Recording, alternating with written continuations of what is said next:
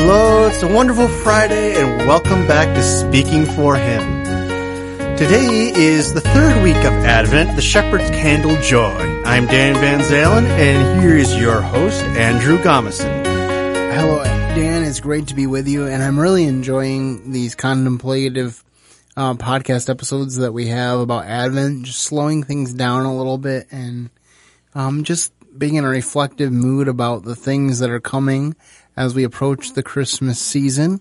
And uh, I hope that you will enjoy this podcast. Um, we're going to send it over to Denise in just a moment because she has some special reflections on this word.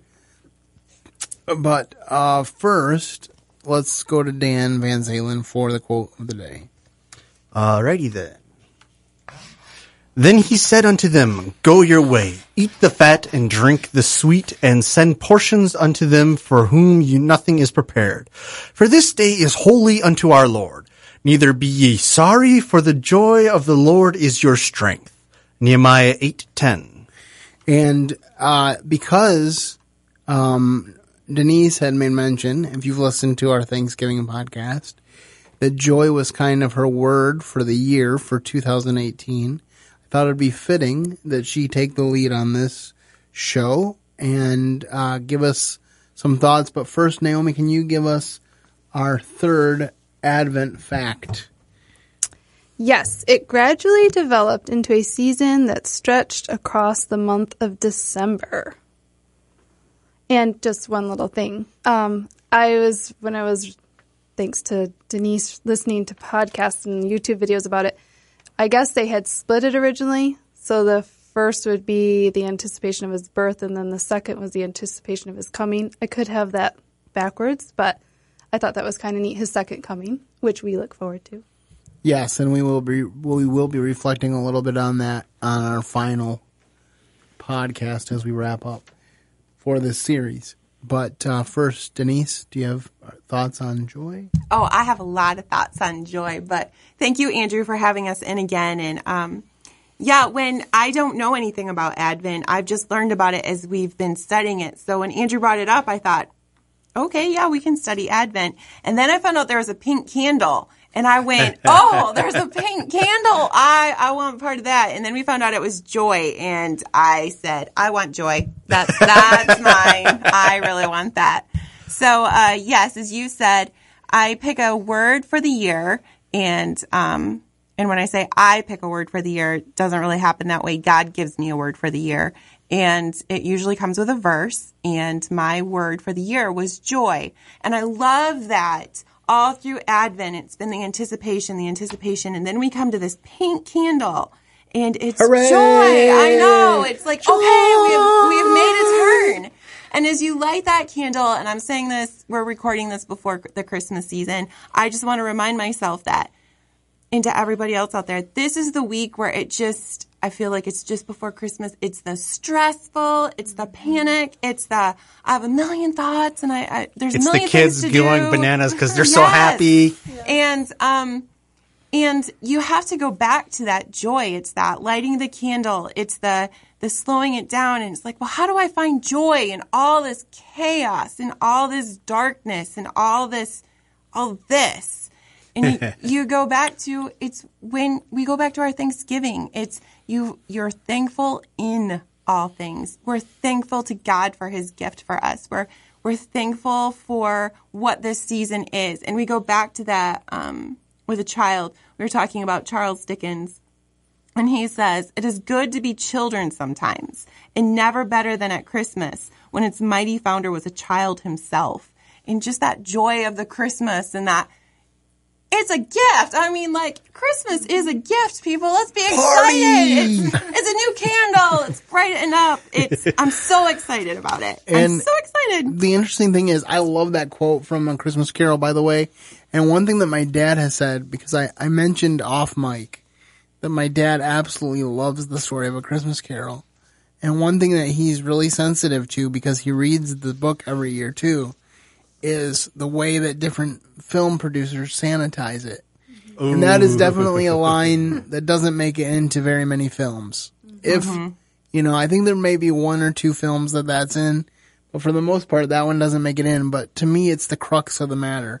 Um, and, and it's why we shared a Christmas Carol on, um, the Speaking for Him podcast a few years ago, because I really feel like it does point to true redemption, you know, whereas as a sanitized work, it kind of points more to good works. Like I'll do better. And so that's why. Yeah, that's true. That's why I'll be better. Mm-hmm. But just making this Christmas season about our reaction to the founder of Christmas, the Christ child, will make it 10 times better than it ever would be without him. So just to keep that in mind. I feel that just to be fair to the poor directors and producers who have to make these Christmas Carol movies, it probably should be mentioned that if they did follow the book properly and have the whole thing, it would probably be a six or eight hour movie, and they're not allowed to do that. Well, Right, not quite that bad because it is a short book. We did the whole Yes. book in just under two hours. Mm-hmm. Well, So- the reading it is actually faster because when they do the movies, they have to do the mm-hmm. showing of Well, everything. that's you have true. to wait, and there's That's time true. added in. That is true. And I remember taking when I was taking classes, and they mentioned, well, this is how you uh, take a two-hour play and make it down to like a one-hour play or less. You have to be extremely ruthless with what what you cut out, and unfortunately, you end up missing gems like that. Yeah. And it's just, I mean, but that's really where we're at. That's what, why we're having Advent because we, and it really fits too with what Jesus said. What did he say? In order to come to me, you have to have the faith of a little child. You have to have the heart of a child. Yes. Yes. So I think that's so important to emphasize. All right. Um, so, so the first scripture passage that we're going to read, um, I have under the heading, uh, the shepherds rejoice at the proclamation of the angels. And Dan, will you read that one? Of course. And lo, the angel of the Lord came upon them, and the glory of the Lord shone about them, and they were sore afraid. And the angel said unto them, Fear not, for behold, I bring you great tidings of great joy, which shall be to all people. For unto you is born this day in the city of David a Savior, which is Christ the Lord. And this shall be a sign unto you. Ye shall find the babe wrapped in swaddling cloths, lying in a manger. And suddenly there was with the angel a multitude of the heavenly host, praising God and saying, Glory to God in the highest, and on earth peace, goodwill towards men. And it came to pass, as the angels were gone away from them into heaven, the shepherds said to one another, Let us go now even unto Bethlehem, and see this thing which is come to pass, which the Lord hath made known unto us. And they came with haste, and found Mary and Joseph and the babe lying in a manger. And when they had seen it, they made known abroad the saying which was told to them concerning this child. Luke 2, 9 through 17. You can read my Christmas story at home anytime you want. That was awesome. I agree. Thank you. uh, Do you have any thoughts on this particular passage, ladies?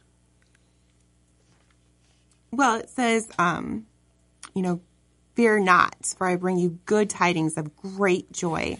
And I love how they tell you to, how the angels are telling them to go forward, to go forth and tell the joy. And, you know, when we, you're talking about joy, like this season can be really hard for people. It can be a sad season. You're missing mm-hmm. someone, or there, there's a lot of sadness here.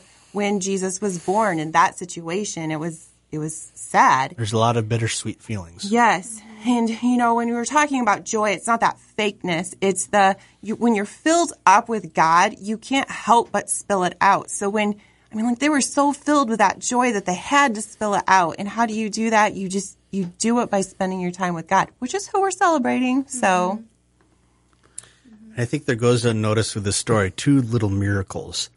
Um, first, you have to remember the shepherds were basically pariahs. They're almost the outcasts. They're lowest of the low as far as the society went. And the angels came to them. I'm sure the first thing that came to their minds is, oh, we're screwed. We've messed up so bad that the God has to execute us personally.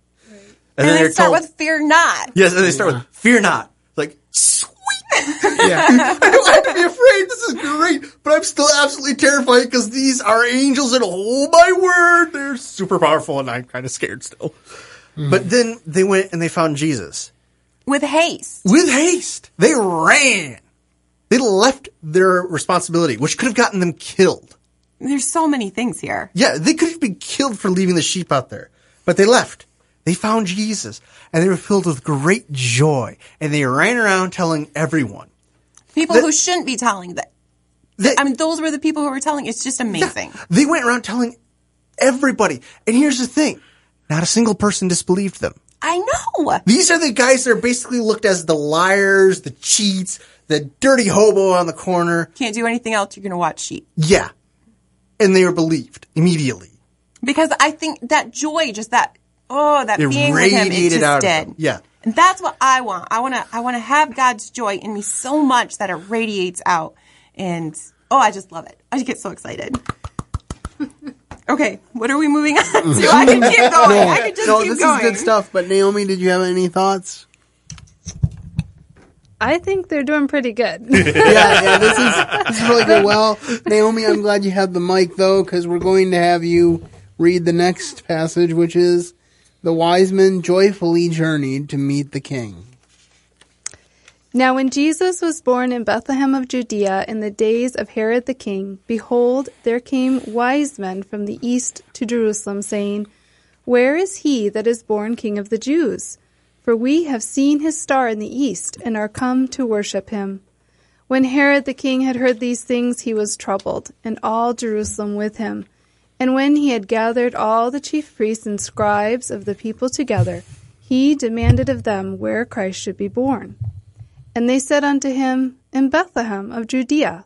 For thus it is written by the prophet, And thou, Bethlehem, in the land of Judah, art not the least among the princes of Judah, for out of thee shall come a governor, that shall rule my people Israel. Then Herod, when he had privately called the wise men, inquired of them diligently what time the star appeared. And he sent them to Bethlehem and said, Go and search diligently for the young child, and when ye have found him, bring me word again, that I may come and worship him also. When they had heard the king, they departed, and lo, the star which they saw in the east went before them, till it came and stood over where the young child was. When they saw the star, they rejoiced with exceeding great joy. And when they were come into the house, they saw the young child with Mary his mother, and fell down and worshipped him. And when they had opened their treasures, they presented unto him gifts gold and frankincense and myrrh. Matthew 2 1 through 11. We three kings of Orient are. And and I just have a few thoughts about this passage. First of all, think about this. Um, it says in the end of this passage that they went into the house and found the young child with Mary, his mother, and probably um, Joseph was there too. But Depending on the time of day, but yeah. talking about uh, J- um, Jesus as a young child, that means that it very well could have been that that, is, that the wise men were traveling for up to you know a year and a half, maybe even two years. I heard Because they were la- probably traveling two years. because later in the passage, Herod, because his goal in finding Jesus was not to worship him. His goal was to annihilate him Yep. because he was jealous. And so he had every baby killed that was two years old and under. So we know that Jesus was somewhere in that range of a year and a half to two years when when the wise men saw him because he inquired of when the star appeared. So it seems to imply that the star appeared when Jesus was born And stayed. and stayed And then with, disappeared. with the wise men for two years. I mean, we we're talking about Advent. We're talking about a- anticipation.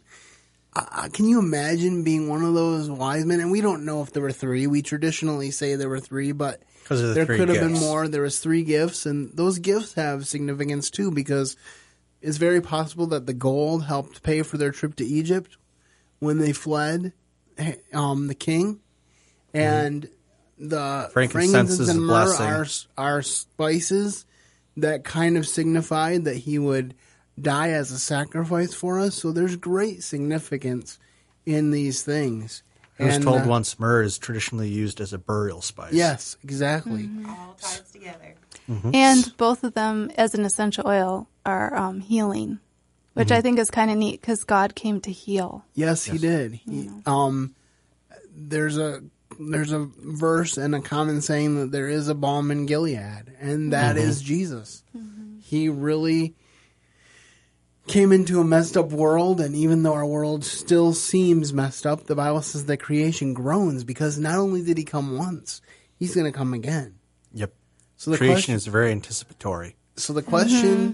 to ask as we end this third week is: Are you rejoicing? Do you have that joy that Denise talked about? That was her word of the year for 2018, and maybe for you it could be your word of the year for 2019. Maybe this will be the start of something very amazing and new. Jesus said, "Behold, I make all things new," and He can do that in your life as well. Um, Dan, did you have any closing thoughts or? Well, I kind of jokingly sung "We Three Kings of Orient Are," uh, but the thing is, that's probably where they were from. The India, you know, the more western areas of Asia, um, and as wise men, they were sages, and one of the big things at the ti- that time was astronomy, and trying to predict the future from the stars and astrology? Yeah, and astrology. And these guys had, for one, absolutely zero clue about Jesus. They didn't know any of the prophecies. All they knew was the Jewish people were a people who worshipped a singular God, which was really, really weird. Mm-hmm. And that the star said, Hey, wake up, pay attention, something important has happened. They went, they saw, they worshipped, and, they had no basis for it. And I always wonder um, how that changed their life going forward. Oh, Like, 'cause, like, yeah. we don't read much. We don't read anything about them after that. But I wonder They were likely still respect, very to respected. myself if they're going, if we're going to meet them in heaven and be able to I say, kind of hope we do. you know, what was it like? What was it like to go on this trip? How, you know, how many people thought you were crazy? Who did you leave behind? You know, Yeah. I've referenced Pilgrim's Progress and that we're hoping to do a dramatic uh, reading of it in the future. And one of the things about that is he had to leave behind his friends. He had to leave behind a lot of people that thought he was kooky because because it's not wasn't popular. And that's what you'll have to do if you want to experience the real joy of Advent. Is say I'm going to embrace Jesus even if the world thinks that I'm stupid. The Yeah. Bible says that Paul said he was willing to be a fool for Christ. Yep. You have to remember that these three wise men were scholars. They had no real, you know, warrior skills or probably even really great, all that great traveling skills. And they still took on what was probably considered to be an insane journey with no idea when it was going to end. in the dark. I love that. It was a star in the dark. In that darkest time is when they had to find that star, and it was Yeah. the light that They led had them. to travel at night. Yep. And you can tell that they were learning to follow God too, because later on in the passage, if we read further, you'd find that God warned them in a dream, don't go back to Herod because he wants to harm the child. And they said, okay, we're and they listened, you know? I mean, I, I can't imagine what that would be like, but they they did. They were perhaps soft physically, but they were very strong spiritually. yes. Mm-hmm. Mm-hmm. So, with that, I will just leave you with this final thought and this question of Are you rejoicing today? My hope is that you are rejoicing. If you know Jesus and you are thankful for his incarnation, for the fact that he came to earth, then you can indeed be rejoicing no matter what your circumstances. As the Apostle Paul said, rejoice in the Lord always. And again, I say rejoice. And he said that from a prison cell, which was probably no more than a hole in the ground or a cave. Um, and uh, it says in Philippians, where that takes place, that he basically implies that he was witnessing the whole time. He was probably chained between two guards. And it said that the saints, the end of that, the end of that passage says the saints of fair, of Caesar's house greet you which means that some of those guards, some of those staff members that um, who he was imprisoned in Rome with, came to receive the gospel because he would not shut up about the wonderful uh, joy that God had given him. Stubborn guy. When I read that, I was I'm always humbled because he wrote that from a jail, and it's not the jails that we see today. Uh-uh. So that's that's our challenge for you today. Are you rejoicing? And if you need something to rejoice in, rejoice in the Lord. And so with that, I will say, have a great weekend and keep serving the best of masters. Join us next week as we conclude our Advent celebration. Thank you for listening to today's episode. Your host has been Andrew Gomison, founder of Speaking for Him. For more information on today's show and to leave us comments and voicemails, visit speakingforhim.blogspot.com. You can find Andrew's ministry at speaking4him.com. That's speaking, the number four, H-I-M. You can also interact with us at facebook.com slash speakingforhim and on Twitter at Speaking for Him. And when you look for us on iTunes and Stitcher, let us know what you think of the podcast by leaving a rating and review.